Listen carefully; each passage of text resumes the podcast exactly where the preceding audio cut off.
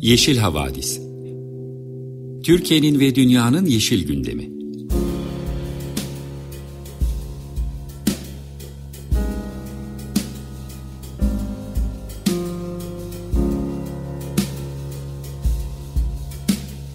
Hazırlayan ve sunanlar Selin Uğurtaş ve Arca Yılmaz.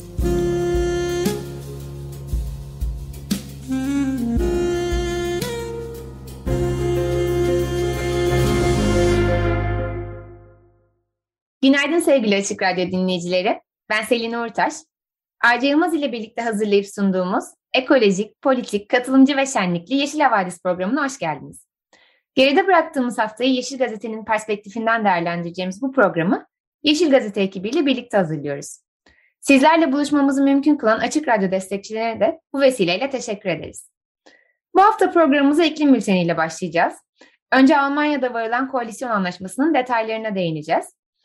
Ardından Avrupa'da sera gazı emisyonlarını azaltma yönünde önemli adımlar atıldı. Bunlardan bahsedeceğiz. Ekoloji bültenimizde ise hem çevre mücadeleleri hem de Türkiye'nin kuraklıkla imtihanının detayları üzerinde duracağız. Bu haftaki konuğumuz ise Yeşil Gazete Genel Yayın Yönetmeni Alev Karakartal. Geçtiğimiz hafta bahsetmiştik. Kendisi uzun bir Doğu ve Güneydoğu Anadolu turuna çıkmıştı. Şimdi de izlenimlerini detaylı olarak Yeşil Gazete'de paylaşıyor. Bu etkileyici yazı dizisi üzerine keyifli bir sohbet gerçekleştirdik. Son olarak aktaracağımız Hak ve Özgürlükler bültenimizde ise 25 Kasım Kadına Şiddetle Mücadele Günü'nden ve Türk Tabipler Birliği'nin beyaz yürüyüşünden söz edeceğiz. Bu dolu dolu gündemimize geçmeden önce cumartesi sabahına yine güzel bir sesle başlayalım. Sufyan Stevens'dan Mystery of Love'ı dinliyoruz. Tekrar merhaba. 95.0 Açık Radyo'dasınız. Ben Selin. Yeşil Vadisi iklim bülteniyle başlıyoruz. İlk olarak dünyaya yeşil gözlüklerle bakanlar için olumlu, olumlu bir haberle başlayalım. Almanya'da genel seçimler üzerinden geçen iki ayın sonunda nihayet koalisyon anlaşmasına varıldı. Yeni hükümette sosyal demokratların ve hür demokratların yanı sıra yeşiller de yer alacak. Koalisyonun Noel'den önce göreve başlayabileceği söyleniyor. SPD'nin adayı Olaf Scholz'un ise şansölye olması bekleniyor. Koalisyon anlaşmasının odak noktalarından biri iklim ve enerji. Hedefte 2030'a kadar kömürden çıkmak ve yenilenebilir enerji kapasitesini olabildiğince artırmak var. Almanya'yı bir buçuk derece patikasına sokmanın temel bir görev olarak görüldüğü vurgulanmış. Bu anlaşmanın detaylarıyla ilgili Clean Energy Wire'da bir bilgi notu yayınlanmış. E, bu yazıyı Ümit Şahin Yeşil Gazete için Türkçe'ye çevirmiş. Şimdi kısaca bu nottaki önemli bilgileri sizlerle paylaşacağım. İlk olarak 2030 yılına kadar yenilenebilir enerjinin elektrik üretimindeki payının %80'e çıkarılması hedefleniyor. Aynı zamanda yenilenebilir enerji tesislerine yakın yaşayan halkın bundan kazanç elde etmesinin önünün açılacağı belirtilmiş. 2030 yılında güneş enerjisinden üretilen elektriğin yaklaşık 4 katına çıkarılması hedefleniyor. Ve yenilenebilir enerjilere devlet desteği kömürden çıkış tamamlanana kadar devam edecek denmiş. Bu geçiş sürecinde arz güvenliği sağlanana kadar doğal gazın önemli bir rol üstleneceği söylenmiş. Ancak gazdan elektrik üretiminin de 2040 yılı itibariyle sonlandırılması hedefleniyor. Anlaşmada iklim kontrolüne de değinilmiş. Buna göre her bakanlık yasa tekliflerinin ulusal iklim hedefleriyle uyumlu olduğunu kontrol etmek durumunda. Epey kapsamlı bir yazı bu e, ve detaylarına Yeşil Gazete'den ulaşabilirsiniz. Ama Avrupa kanadında başka olumlu gelişmeler de var. Kısaca bunlara da değinmek istiyorum. Avrupa Komisyonu petrol ve doğal gaz şirketlerinin metan gazı sızıntılarını bulmaya ve ortadan kaldırmaya zorlayacak bir mevzuat taslağı hazırladı. Hatırlarsanız COP26'da Amerika Birleşik Devletleri Başkanı Joe Biden küresel metan taahhüdünü açıklamıştı. Bu kapsamda biraz metanın öneminden de bahsetmekte fayda var. Metan iklim değişikliğinin ikinci büyük nedeni ve ısınmayı, ısıyı tutma kapasitesi karbondioksitten 84 kat daha fazla. Dolayısıyla bu azaltım önemseniyor. Ee, ancak bu ısıyı tutma potansiyeline karşın metanın atmosferde çok daha hızlı parçalandığını da not edelim. Karbondioksit asırlarca dayanırken metanın 10-20 yılda parçalandığı söyleniyor. Bu metan emisyonlarının en büyük kaynakları ise petrol ve doğal gaz altyapılarındaki sızıntılara ek olarak hayvancılık sektörü ve vahşi depolanan atıklar. Avrupa Komisyonu'nun hazırladığı yasa teklifine göre bu düzenleme yürürlüğe girdikten sonra petrol ve doğal gaz operatörlerine 12 ay süre tanınacak. Bu sürenin sonunda metan emisyonlarına ilişkin tahminler sunmaları istenecek.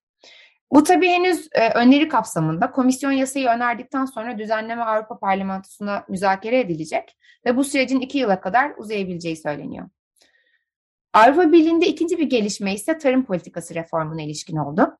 Reformla birlikte küçük üreticilerin ve çevre dostu üretimin desteklenmesi hedefleniyordu. Avrupa Parlamentosu bu reform paketini oy çokluğuyla kabul etti. Yeni tarım politikası biyoçeşitliliğe ve iklime zarar vermeyecek çevre dostu uygulamaları destekleyecek. Avrupa Birliği ülkelerinin kırsal kalkınma bütçelerinin en az %35'ini iklim dostu tedbirlere ayıracağı, ay, ayırması öngörülüyor. Aynı zamanda acil durumlarda kullanılmak üzere 450 milyon euroluk bir kriz fonu oluşturulacak. Avrupa'dan son haberimiz ise Portekiz'den. Ülkenin son kömürlü termik santrali Pego, planlanandan 10 gün önce kapandı ve böylelikle Portekiz Avrupa'da kömür yakmayı sonlandıran dördüncü ülke oldu. Diğer ülkeler Belçika, Avusturya ve İsveç. Portekiz 2017 yılında kömürden 2030'a kadar çıkacağını duyurmuştu ama yalnızca 4 senede bunu başardı. Kömürün ötesinde Avrupa'nın kampanya direktörü Catherine Goodman da bu durumu bir ülke bir kez kömürü bırakmayı taahhüt ettiğinde aşamalı olarak çıkış hızının kaçınılmaz olarak nasıl hızlandığını gösteren mükemmel bir örnek olarak tanımladı.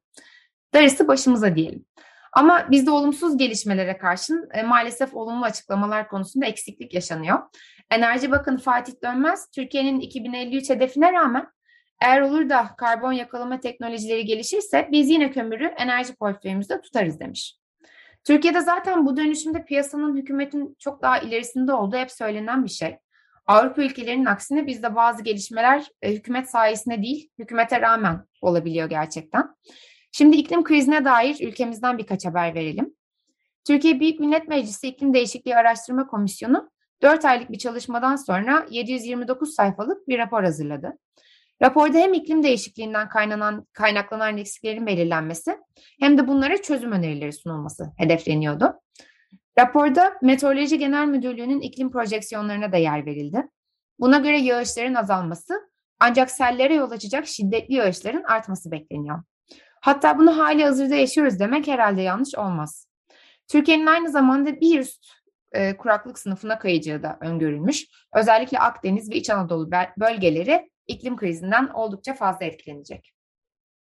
Tedbir alınmadığı takdirde kurak, kuraklığın tarımsal aktivitelere zarar vereceği ve gıda güvenliğini tehlikeye sokacağı uyarısı yapılmış. 2050 yılında buğday, mısır, ayçiçeği gibi temel ürünlerde %5 ila 10 arası kayıp öngörülüyor. Türkiye topraklarının %86'sının erozyon tehdidi altında olduğu, başta Orta Anadolu olmak üzere önemli bir bölümünün ise çölleşme konusunda hassas durumda olduğu da söylenenler arasında. Raporda su kanunu, iklim değişikliği kanunu, biyoçeşitliliği koruma kanunu gibi yasal düzenlemeler yapılması da önerilmiş. Dediğim gibi burada yapılan uyarıların birçoğunu biz aslında hali hazırda yaşıyoruz. E, işin bu boyutundan da sevgili Arca Ekoloji bölümünde daha detaylı olarak bahsedecek. Şimdi iklim adaptasyonu konusunda bizden daha büyük düşünen ülkelerden bir haber var. Güney Kore Busan şehrinde sele dayanıklı bir yüzen şehir inşa edecekmiş. OceanX ismi verilen ve 2025 yılına kadar yapılması planlanan şehrin deniz tabanına demirlenmiş adacıklardan oluşacağı söyleniyor. Projeye göre şehir güneş panelleriyle elektriğini üretecekmiş, aynı zamanda kendi yiyeceğini ve tatlı suyunu da üretebilecekmiş. Bu gibi yüzen şehirlerin sel, tsunami ve kategori 5 kasırgalar gibi doğal afetlere dayanıklı olabileceği düşünülüyor. Bu prototiple birlikte acaba OceanX gibi şehirler kıyı toplulukları için bir seçenek olabilir mi? Bu araştırılacakmış. Son olarak bültenimizi ilginç bir haberle kapatıyoruz. Belki biliyorsunuzdur albatroslar tek eşlilikleriyle tanınan bir kuş türü. Ancak iklim değişikliğiyle birlikte huyları değişmeye başlamış. Artık daha fazla albatros eşlerini terk edip başka eşler buluyormuş. Royal Society dergisinde yayınlanan araştırmaya göre normalde albatrosların yalnızca %1 ila 3'ü eşini bırakırmış ve bu da genelde üreme sorunu yaşandığında görülen bir durummuş. Ancak Falkland Adaları'nda 15 yıl boyunca 15.500 albatros çifti üzerine bir araştırma yapılıyor ve bu durumun değiştiği ortaya çıkıyor. Buna ne neden olmuş diyen araştırmacıların şöyle bir teorisi var. Diyorlar ki sular ısındı, balık popülasyonları azaldı. Dolayısıyla artık albatrosların yiyecek bulmak için çok daha uzaklara gitmeleri gerekiyor. Ve bu nedenle de üreme zamanında eşlerinin yanına dönmeyi başaramıyorlar. Ve hayatlarını yeni partnerlerle devam etmek durumunda kalıyorlar.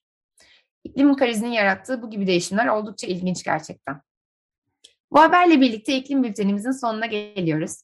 Önce Eddie Vedder'dan Society, Society isimli parçayı dinleyeceğiz. Ardından ayrıca ekoloji haberleriyle sizlerle olacak. Merhaba sevgili Açık Radyo dinleyicileri. 95.0 frekansında Yeşil Havadis'te haftanın ekoloji gündemiyle sizlerleyim. Antalya Korkuteli ilçesi Dereköy yaylasında kömür madeni karşıtı mücadele yaklaşık 2 yıldır devam ediyor. Bir firmanın kömür ocağı açmak için Çevre, Şehircilik ve İklim Değişikliği İl Müdürlüğü'ne yaptığı başvuruda Toprak Koruma Kurulu'nun kararı Tarım ve Orman Bakanlığı'nca onaylanmadan ÇED gerekli değildir kararı verilmişti. Kararın durdurulması ve iptali istemiyle Antalya Nöbetçi İdare Mahkemesi'nde 116 köylü ve Dereköy Toprak Sulama Kooperatifi, Kooperatifi tarafından dava açıldı. Yerleşim bölgesine 141 metre uzaklıkta olan projeye Toprak Koruma Kurulu önce olumsuz olan kararını sonra değiştirmiş bulunuyor. Kömüre karşı mücadeleyi en başından bu yana en önde sürdüren Dereköylü kadınlar Antalya'nın en önemli iki yaylasından biri olan Korkuteli'nin meşhur çarşamba pazarında basın açıklaması yaptı. Korkut, Korkuteli çayının Korkuteli barajını besleyen tek su kaynağı olduğunu hatırlatan köylüler açıklamada suyun tarımsal üretim için kullanıldığını ve eğer maden açılırsa tarım alanları ile birlikte su kaynaklarını da kaybedeceklerini söyledi. 2021 e, su tarım yılına ilişkin Meteoroloji Genel Müdürlüğü tarafından hazırlanan 2020-2021 su yılı 12 aylık alansal kümülatif yağış raporu açıklandı. 2021 su tarım yılı yağışları normal değerlerin ve geçen yılın aynı dönemin dönem yağışlarının da altında gerçekleşti. Aslında biz geldiğimiz süre boyunca sürekli kuraklık haberleri yaparak da bunu fiilen yaşıyor, nasıl yaşadığımızı aktarıyor olduk. Anadolu Ajansı'nda yer alan habere göre yağışlarda uzun yıllar verileri gösteriyor ki belirlenen normale kıyasla %19, 2020 su tarım yılı yağışlarına göre ise %16 bir azalma yaşanıyor. Metrekare düşen yağış miktarı da 465.5 mm olarak gerçekleşmiş. Uzun yıllar ortalamasına göre normal değeri 574 mm olan yağışlar geçen yıl ise 552.6 mm olarak ölçülmüştü. Normale kıyasla en fazla azalma %39 ile Güneydoğu Anadolu bölgesinde kaydedildi. Yağışlar Marmara ve Karadeniz bölgelerinde de normal normal civarlarında, diğer bölgelerde ise normallerin altında gerçekleşti. Doğu Anadolu'da %32, Akdeniz'de %24, İç Anadolu'da da %22'lik bir azalma görüldü. İstanbul'un Üsküdar ilçesinde bulunan Validebağ Korusu'nda Üsküdar Belediyesi'nin rehabilitasyon projesi ihalesi İstanbul 11. İdare Mahkemesi'nce iptal edildi. Dökülen molozlarla gündeme gelen projeye karşı dava açılmıştı. Mahkeme rehabilitasyon projesine yönelik iptal kararının gerekçesine projenin telafisi güç zararlara neden olabileceğini kaydetti. Giresun'a Giresun'a bağlı Şebinkarahisar ilçesinde maden ocaklarında kullanılan siyanür atıklarının depolandığı havuzlar patladı. Bu haftanın en önemli haberlerinden bir tanesiydi. Patlamayla birlikte tesisin çevresinde bulunan köylere, e, çevrede bulunan dereye e, karışan atıklar derenin devamında bulunan Kılıçkaya Barajı'na ulaştı. Yedi Kardeş Köyü'ne ait bazı bahçeler kullanılamaz hale geldi. Aynı yerde 2018'de de benzer bir felaket yaşanmış, 8 milyon balık ölmüştü. Mağdur olan ve zehirli atıklar dolayısıyla ciddi endişe taşıdıklarını belirten çevre halkı patlama sonrasında bahçelerinin kullanılmaz hale geldiğini belirtti. Şebin Karahisar Yedi Kardeş Köyü Derneği konuyla ilgili yaptığı açıklamada maden işletmelerinin bölgeye zarar verdiği için tüm flora ve fauna zarar görmüş ve topraklarımız, bitki örtümüz, sularımız zehirlenmiştir dedi. Ayrıca geçmişten bugüne kadar sürekli sözlü ve yazılı uyarı, uyarılar yaptıklarını ancak önlem alınmadığı için bu olayın gerçekleştiğini de vurguladılar. Giresun, Tokat ve Sivas'ta yaşayan vatandaşlar da bölgedeki barajlardan her gün için ayrı numune alınarak siyanür ve ağır metal ölçümü yapılması için dilekçeler hazırlamaya başladı. Kocaeli Dilovası ilçesinde İzmit Körfezi'ne dökülen Dil Deresi köpürerek renk değiştirdi. Derenin rengi çamur rengine dönerken vatandaşlar kirliliğin kaynağının bulunması konusunda yetkililerden yardım bekliyor. Ee, bu kirliliğin fabrika atık sularından neden olduğu düşünülüyor. Çünkü atık suların döküldüğü bölgede renk değişimi yaşanmış.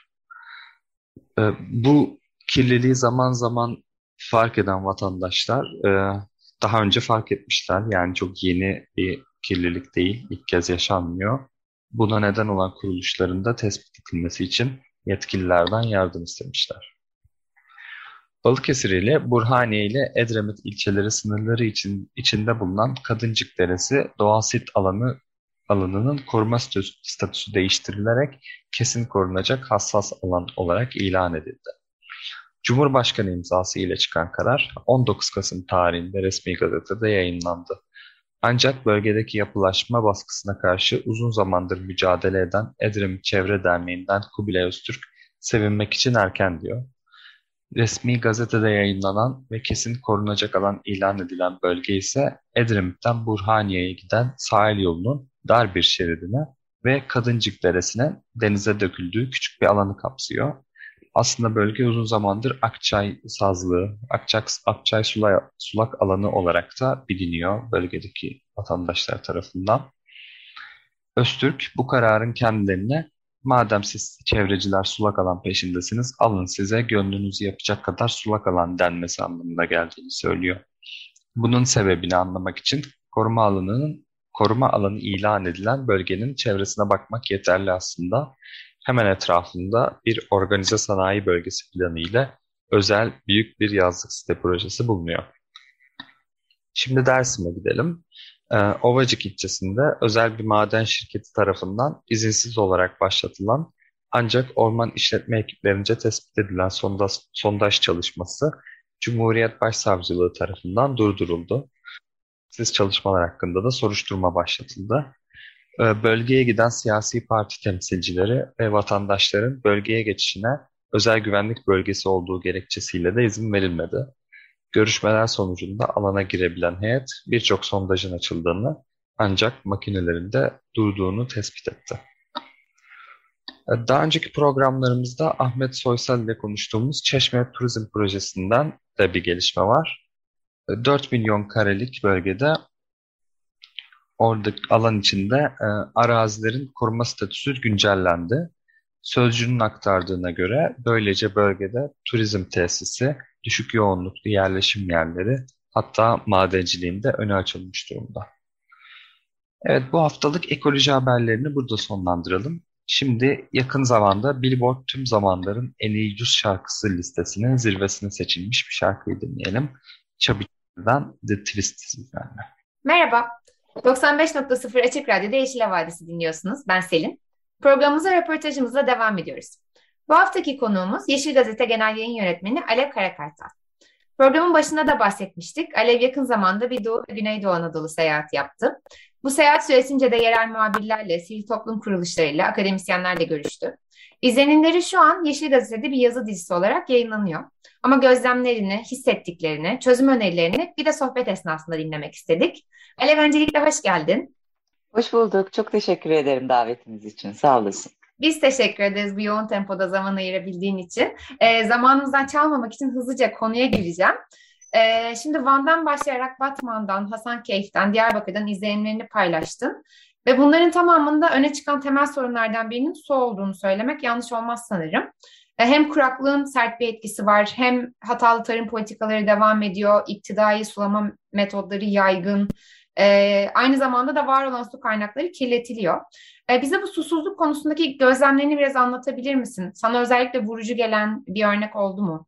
E, aslına bakarsan vurucu gelen çok örnek oldu. Yani bundan sonra e, Diyarbakır'a kadar yazılar devam etti. Ama Diyarbakır'dan Mardin'e geçeceğiz. Mardin'den de Urfa'ya geçeceğiz ve oradaki izlenimler de ne yazık ki aynı. E, bir kere temel problem e, kuraklık problemi. Yani bütün bölgenin temel problemi o. Neden öyle? Birincisi küresel ısınma. Global küresel ısınma bütün Türkiye'ye olduğu gibi, bütün havzaya olduğu gibi ve bütün dünyaya olduğu gibi bölgeyi de çok ağır bir biçimde et etkilemiş. Ee, burada daha da ağır sonuçlarını gördüm ben doğrusunu istersen. Biraz da üzülerek e, yaptığım bir gezi oldu. Beklemiyor muydum? Evet bekliyordum ama bu kadar ağırını galiba beklemiyordum. E, iki tür kuraklık yaşanıyor bölgede. Biri meteorolojik kuraklık, işte yağış dengesizliği malum bazı yerlerde sular seller götürürken Bazı yerlerde de hiç yağış al, alamıyor kimi bölgeler. E, bir tanesi de tarımsal kuraklık. Buna bağlı olarak e, yeterli yağış almayınca ya da düzensiz yağış almayınca tarımsal kuraklık yaşanıyor ki gezdiğim bölgelerde bu tarımsal kuraklığın etkisini çok yıkıcı bir biçimde gördüm. Özellikle orada yaşayan insanlar üzerinde, halk üzerinde ve tarım politikasını çok önemli bir biçimde etkileyecek, olumsuz etkileyecek doğrusunu istersen. Şöyle söyleyebilirim sana, e, geçen yıl yani konuştuğum çok fazla insan geçen yıl çok az yağmur aldıklarını ya da neredeyse hiç kar almadıklarını söylediler. Mesela Van'da bunu duymak beni şok etti. Van biliyorsun yüksek bir yerdir, soğuk bir yerdir, kar alır. Neredeyse hiç kar yağmadı, kar görmedik, yağdıysa bile azıcık tuttu Mardin'de de öyleymiş. E, buralar bu yağışlara özellikle tarımda çalışanlar, tarımsal işlerde çalışanlar bu yağışlara çok bağlı. Ee, öyle olduğu zaman da hani barajlar var, çok fazla baraj var. Barajları ayrıca konuşacağız zaten. Umarım konuşacağız. Baraj ayrı bir dert çünkü buradaki baraj politikası. Ama bu, bu çok etkilemiş. Birinci neden bu. Ee, aşırı su çekilmesi ikinci bir neden. Yani bütün bu sulak alanlardan aşırı su çekilmesi ikinci bir neden. Bataklıkların kurutulduğunu gördük.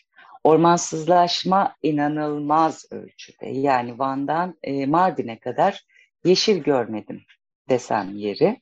E bunun da tabii yağış rejimiyle ve kuraklıkla doğrudan ilgisi var. Sadece yeşil örtü anlamında ve işte biyoçeşitlilik anlamında değil. Orman yağış çekiyor. Yağış olunca orman oluyor. Yani böyle tavuk yumurta gibi bir anlamda. Ormansız, yeşil olmaması büyük bir problem. Çok fazla sulama projesi var bir, bir projeler bölgesi haline gelmiş zaten bölge başından sonuna kadar.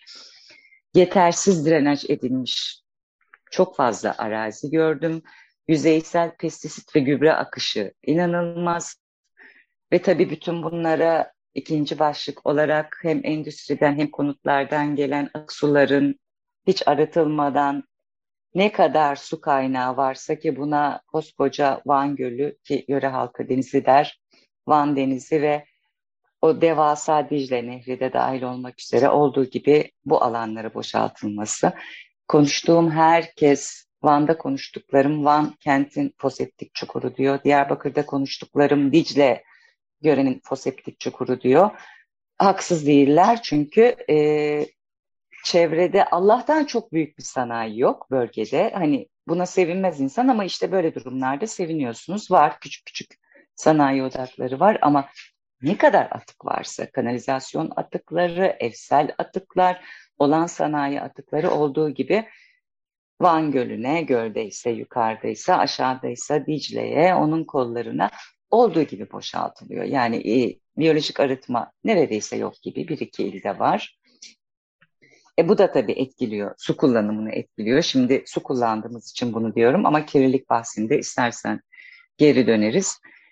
Tabii bu e, hem büyük sulara hem de küçük küçük akarsuların üzerine yapılan büyük barajlar ve minik minik sıra sıra yapılmış HES'ler de aslında bu kuraklıkta büyük etken. Biraz ironik gibi görünür. Hani işte suyu toplamak için yapıyorsun bunları diye. E, ama pek öyle olmuyormuş. Gözümle evet. gördükten sonra ben de evet ikna oldum. Öyle kocaman barajlar yapıp ya da arka arkaya çok fazla işte HES yaptığın, küçük küçük su tutma şeyleri yaptığın zaman kuraklığa katkıda bulunuyormuşsun meğerse ya da susuzluğa katkıda bulunuyormuşsun. Çünkü orada topladığın suların nasıl kullanıldığı da önemli bir hale geliyor. Nereye gittiği.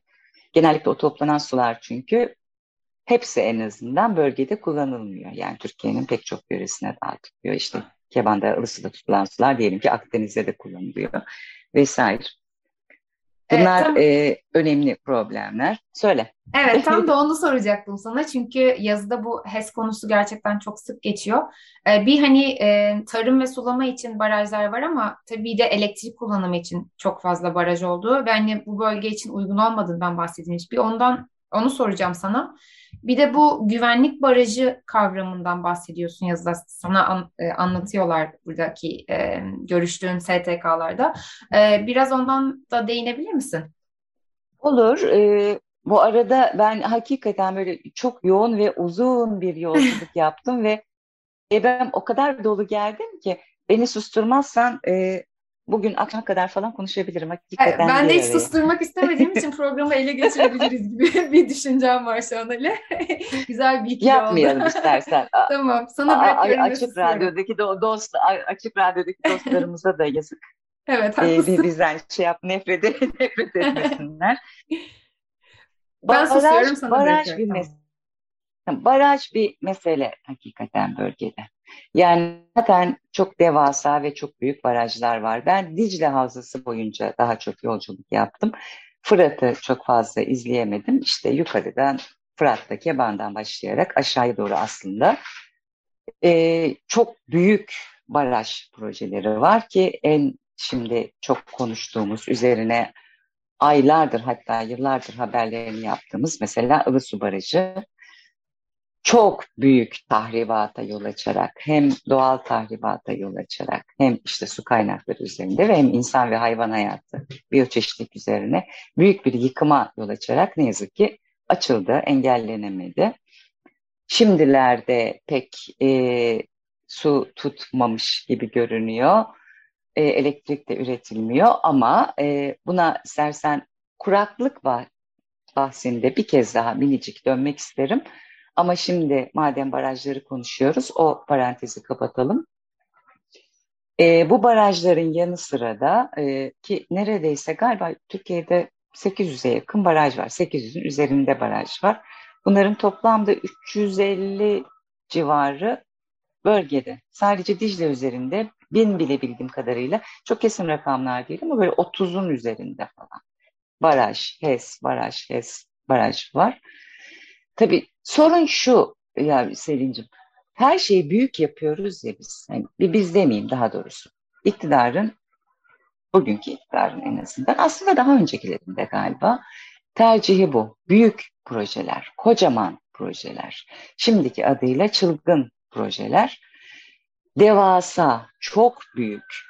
Biz bunu işte İstanbul'da ya da Batı'da mesela şehir hastanelerinde de görüyoruz. İşte küçük şey hastaneleri kapatıp sağlık ocaklarını kapatıp insanları şehir dışında büyük yerlere göndermek gibi görüyoruz. Bunun e, bölgedeki karşılığı büyük barajlar, büyük yatırımlar, kocaman, devasa su toplama havzaları gibi görünüyor.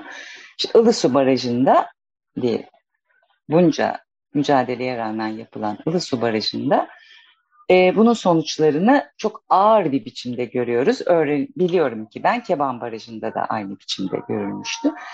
Bu barajlar yıkım yaratmanın ötesinde sadece baraj olarak kalmıyor mesela. İşte bunların kolları üzerine de barajlar yapılıyor. Çaylar üzerine de küçük küçük barajlar, HES'ler yapılıyor. Çoğu da bunların özel işletmeler verilerek yapılıyor. E bunlar zaten hiç hani işte can suyu şu kadar bırakalım işte bölgenin ekosistemine bu kadar katkıda bulunalım, aman onu ezmeyelim diye de pek yapmıyorlar. Karadeniz'de de bildiğimiz üzere yapmıyorlar. E, bu genel durum ama bölgeye özel başka bir şey daha var. Bunu devlet su işleri bile, bile diyeceğim çünkü bu çok resmi ağızlarda e, kabul edilen bir söylem değil, bir kavram değil. Ama devlet su işlerinin kayıtlarına bile girmişti zamanında güvenlik barajı adı altında. Daha sonra çıkarıldı mı? Yani bir, belli ki bir hatayla girmiş oraya. Daha sonra çıkarıldı. Şunu yapıyorlar. Bir baraj yapıyorlar. Arkasına işte bir tane daha diyelim ki Dicle akıyor. Bir baraj yaptın. Arkasına bir HES daha. Çok kısa mesafelerden bahsediyorum. Onun arkasına bir tane daha baraj. İşte Dicle üzerinde. Dicle barajı var. Batman'da Kral Kızı var. Arkasından birkaç tane HES var. Arkasına Ilısu yapıldı. Arkasına başka baraj var. Bu işin başlangıcı şeydi. Bu 80'lerde işte Irak sınırında PKK militanları geç, geçmesin diye bir dizi sıra sıra baraj yapıldı. Bu şey için aslında bir tür set örmek için. Geçişi engellemek için. zor olsun diye yapıldı. Daha sonra anlıyoruz ki bunu içerilere doğru da yayılmış bu barajlar. Bunun sonucu ne oluyor? Tamam hani militan geçmesin, onun girişi zorlaştırılsın, devlet bakışı bu. Ama insanları, hayatları, biyoçeşitliliği, yerleşimleri, kültürleri, gelenekleri hepsinin ortasında koskoca hatlar çekmek anlamına geliyor. Yani sadece doğayı bölmüyorsunuz. Siz doğanın bir akışı vardır biliyorsun. İşte su akar, sınır bilmez, hayvan geçer, bitki bir yerden bir yere gider. Bütün bunları kesiyorsunuz. Bütün ekosistemi değiştiriyorsunuz. Nemiyle, yapısıyla, hayvan popülasyonuyla değiştiriyorsunuz. Ayrıca insanları, kültürleri, gelenekleri, gidiş gelişi de birbirinden ayırıyorsunuz. Bu Bunu e, orada konuştuğum pek çok STK üyesi insan, pek çok uzman ve tabii yöre halkı en önemlisi mekan kırım olarak değerlendiriyor. Yöre halkı bunu böyle demiyor belki ama yani ha, mesela yok olduk, anılarımız yok oldu, biz yok olduk, bağımız koptu diye değerlendiriyor. Ama mesela uzmanlar bunu bir mekan, mekan kırım olarak değerlendiriyor. Bir hafızasızlaştırma olarak değerlendiriyor. Bir ayırma, parçalama olarak değerlendiriyor. Çok haksızlar mı? Gördüğüm kadarıyla değiller. Hakikaten bir parçalanma, bir bölme, bir ayırma, bir atomize etme aracı olarak kullanılıyor barajlar. Ben buna tanık oldum. E, evet yani bunun da bir güvenlik anlayışıyla yapıldığını görmemek çok mümkün değil doğrusunu istersen. Susayım değil mi? Yok e, laf oraya gelmişken şeyi sormadan yani çok az zamanımız kaldı ama sormadan geçmek istemiyorum. E, Hasankeyf izlenimlerini çok merak ediyorum gerçekten. Bu söylediğin unutma, e, mekandan kopma, mekan kırım, e, yazılarda bu yaşlıların e, eve kapanıp gerçekten depresyona girdiğinden falan bahseden insanlar olmuştu. E, ya Hasankeyf'te ne gördün? Bize kısaca onu bir anlatabilir misin? Ee, çok üzüldüm Selin. Yani gerçekten böyle kalbim kırık bir biçimde dönüyorum aslına bakarsan Hasankeyf'te. Görmüşsündür sen de ve bizi dinleyen pek çok kişi görmüştür. Yani daha kente girerken uzaktan gördüğüm manzara karşısında bile şoke olduk yani. Issız, sessiz ki Hasankeyf öyle bir yer değil. Böyle cıvıl cıvıl hani çarşı yeri rengarenk, cıvıl cıvıl. Daha, daha uzaktan görürdünüz o rengi, kokuyu, dokuyu göre göre kente girerdiniz. Böyle bir şey yok artık. Sessiz, durgun, sakin, bir böyle bir yerde toplanmış suyun etrafında bir bozkır ama hani bir yaşam belirtisi bile yok gibi. Yaşam belirtisi var inşaat. İnşaat faaliyeti bütün hızıyla devam ediyor. Bir tek o, o onu gö görebildik. E, tabii Hasankeyf'te de mesela şeyde orada da o kadar büyük bir kuraklık var ki o doldurdukları su neredeyse 300 metre kadar falan inmiş. O suyun altında kalan binalar ve yapıların bir bölümü dışarı çıkmış. Bu Hasankeyfler için ikinci bir travma haline gelmiş. Hani bir gömüldü bir şey, mezarları, evleri, yapıları, hayatları gömüldü bir arkalarını dönmek istiyorlar ama şimdi tekrar ortaya çıkan evlerine ve yapılarını tekrar görmek zorunda kalıyorlar. Ve böyle uzaktan nehir kıyısını gören ve evlerini izleyen insanlar gördüm ben mesela. Yeniden çıkmış. Hayatlarına bakıyorlar. Anılarına bakıyorlar ki o anı hani böyle kuşaklar ötesi anı değil. İşte bir, bir bir yıl önceki anı falan. Bu, bu korkunç bir şey gerçekten. Büyük bir inşaat faaliyeti var işte oradan koparılmış insanlar alınmış bir böyle Raman Dağı'na doğru yaslanmış dip dibe bir örnek konutlara tıkılmış villa tipi konutlar bunlar. Bu da onlar da tabii şanslı olanlar. Sonra da onun parasını nasıl ödeyecekler hiç bilemiyorlar. Çünkü hepsi borçlandırıldılar. Ee, ağır bir yıkım. Yani zor zor döndüm. Kalbim kırık ve çok mutsuz ve Allah kullak olmuş bir halde döndüm. Ee, çok şey anlatmak isterim aslında ama e, biliyorum ki vaktimiz kısıtlı. O yüzden ben 3-4 başlık halinde en azından hani bu gezinin temel motifleri neydi ondan bahsetmek isterim. Öyle bitirelim istersen. Tamam. Çok... Kuraklık. Heh. Kısaca alalım. Kuraklık, tamam. evet. ağır sorun, tarımsal kuraklık, ağır sorun. Ee, yani insanlar ektiklerinin neredeyse yüzde altmışından yüzde sekseninden ürün alamadı. Bu ne demek? Bu önümüzdeki yıllarda bizim çok büyük bir gıda problemi yaşayacağımız anlamına geliyor. Her alanda arpasından, buğdayından, mercimeğinden zaten yaşıyoruz. Artık o dışa bağımlılığın çok artacağı anlamına geliyor. Kirlilik çok önemli bir sorun. Bütün akarsular neredeyse şey yapmış artık yani e, foseptik çukuru haline gelmiş neredeyse. Van gibi kocaman dev bir göl falan. Hani bu, bu bu, bu nasıl çözülür gerçekten bilmiyorum ben. Hani var bir takım şeyler yapılıyor. Aynı zamanda da gezdiğim bütün kentlerde kentsel dönüşüm adı altında inanılmaz bir inşaat faaliyeti var ve hani bugün mesela Sur içini yazdım. Yarın yayınlarım herhalde. Diyarbakır'da diyelim ki Suriçi'nin başına gelenleri biliyorsunuz. Orada da işte Hasankeyf benzeri bir modelle yeni villa bir şeyler yapıldı. Ama bu kentsel dönüşüm yapılırken işte bu hafızasızlaştırma, insanları göçertme, var oldukları yerden dışarı çıkarma ama yeni yerde göstermeme gibi politikalar sayesinde çok büyük meseleleri var. Ve bunlar görünen o ki o devasa projelerle, çok büyük çılgın projelerle çözülebilecek gibi değil. Yerel çözümlere ihtiyaç var. Halkı dinlemeye, oradaki örgütleri dinlemeye ihtiyaç var. Ama en çok neye ihtiyaç var biliyor musun? Oradaki insanların sesini duymaya ve duyurmaya ihtiyaç var. Çok yalnızlar. Gezi zamanını hatırlıyorsun değil mi? Evet. Gezide insanlar şunu şunu demişti. Bize bunu yapan Kürt halkına neler yapmıştır kim bilir şimdi anlıyoruz demişti. O unutuldu. Şimdi evet. oranın sesinin duyurulmasına, dayanışmaya, onları duymaya, anlamaya ve taleplerini dinlemeye ihtiyaç var. Bunu hani çılgın projeler ve devasa projeler peşinde koşanlar ihtimal duymayacaktır. Ama dayanışma candır demek lazım.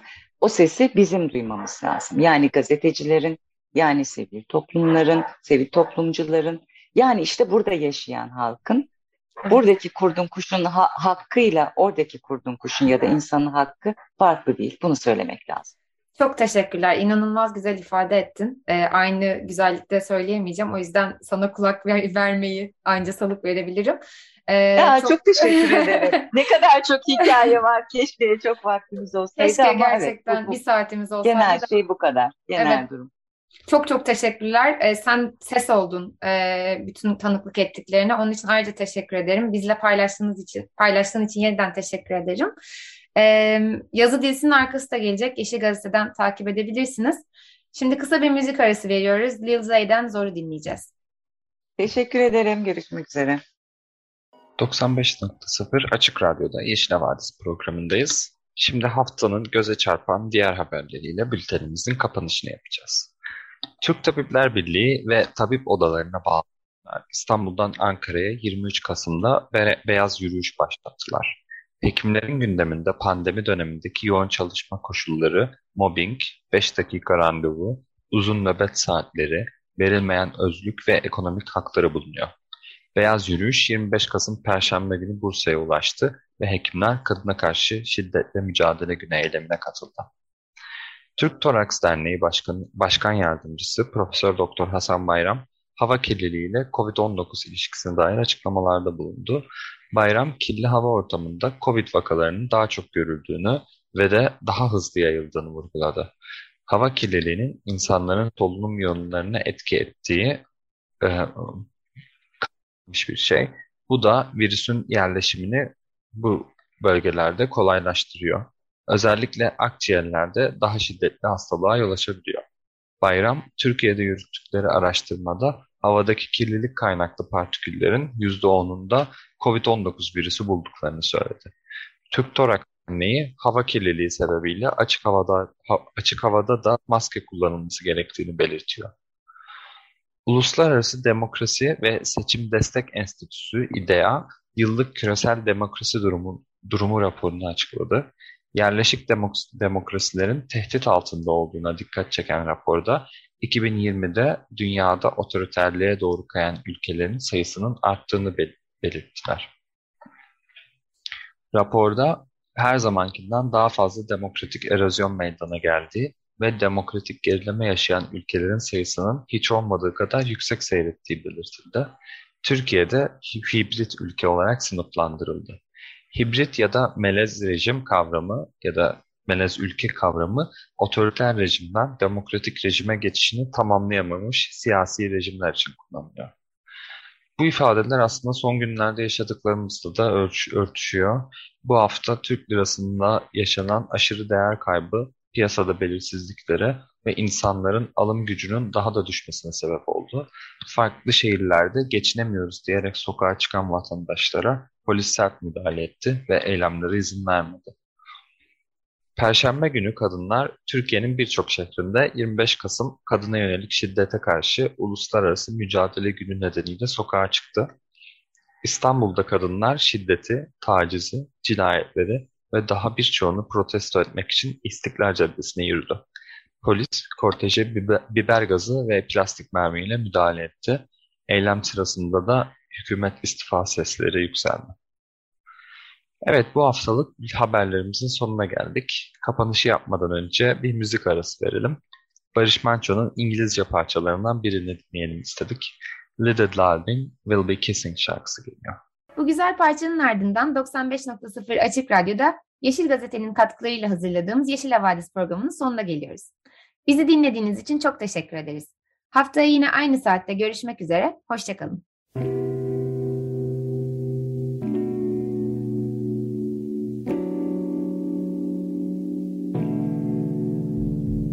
Yeşil Havadis. Türkiye'nin ve dünyanın yeşil gündemi.